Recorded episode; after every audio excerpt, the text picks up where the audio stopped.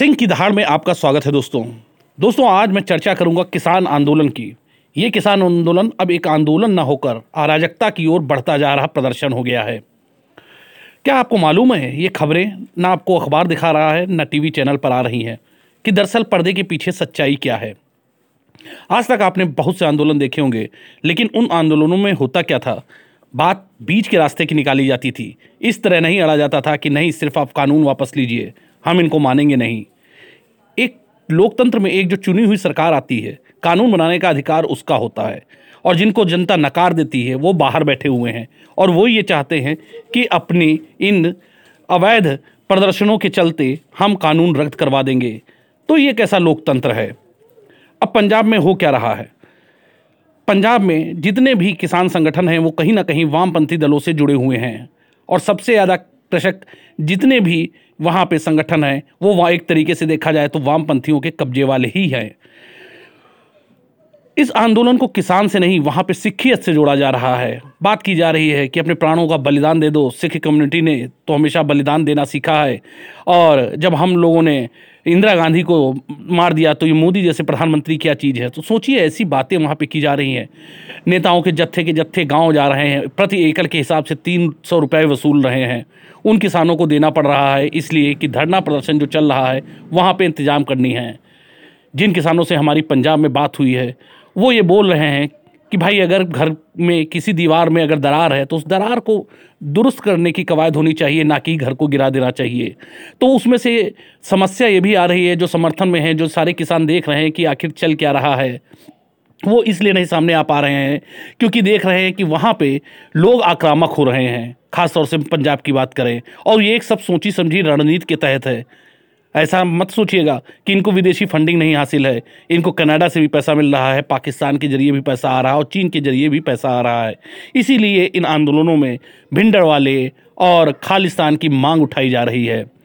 हालत यह है कि जिन किसान भाइयों से बात हुई, उन्होंने बताया कि हमसे प्रति एकड़ खेती के नाम से पैसा वसूला ही जा रहा है। साथ ही में हम यही देखते हैं कि ये लोग खाली बोतलें लेकर आते हैं, यहीं गाँव से भर कर ले जाते हैं और बता देते हैं वहाँ पहुँचवा कर कि ये सब मिनरल वाटर का रूप है। तो इस तरीके से वहाँ पे भ्रष्टाचार भी चल रहा है लोग पैसा भी कमा रहे हैं।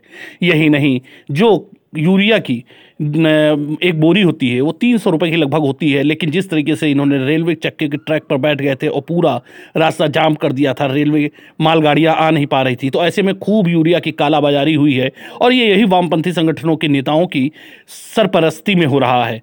हालत ये हो गई है कि जो तीन सौ रुपये यूरिया की बोरी थी, वो साढ़े चार सौ रुपये तक वहाँ पर ब्लैक मार्केट में बिक रही है।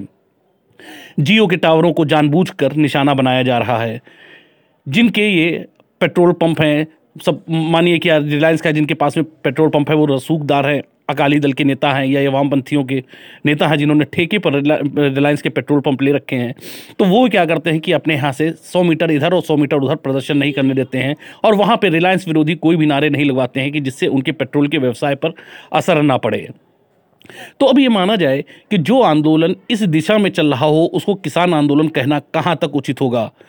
बात करें कि हम अगर ये जो इनके यहाँ के जिनको बड़े बड़े चैनल हमारे यहाँ दिखा रहे हैं कि जितने वहाँ के लोक गायक हैं और जो यूट्यूब पर आ रहे हैं उसके बाद में बनाकर अपने वीडियो डाल रहे हैं तो ये लोग क्या है, किसानों के अंदर ऊर्जा भर रहे हैं। और जबकि उनके गानों को अगर सुना जाए तो उसमें साफ़ नज़र आता है, वो लोग बलिदान की बात कर रहे हैं भिंडर वाले की जयकार लगा रहे हैं, खालिस्तान के मुद्दे को आगे बढ़ा रहे हैं।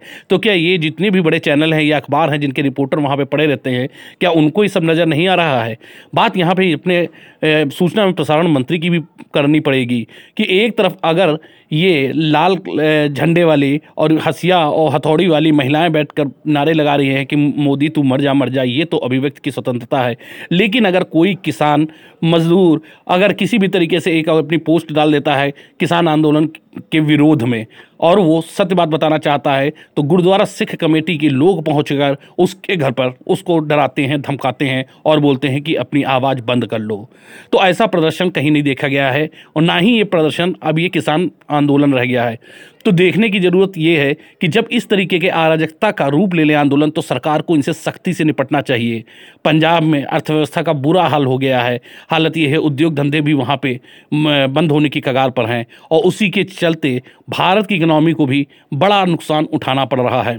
तो ऐसे में जब सरकार ये देख रही है कि ये जो पूरा पूरा आंदोलन ये किसी न किसी तरीके से प्रायोजित है और इसको विदेशी ताकतों द्वारा फंडिंग हो रही है तो सरकार को अब इनसे सख्ती से निपटना चाहिए।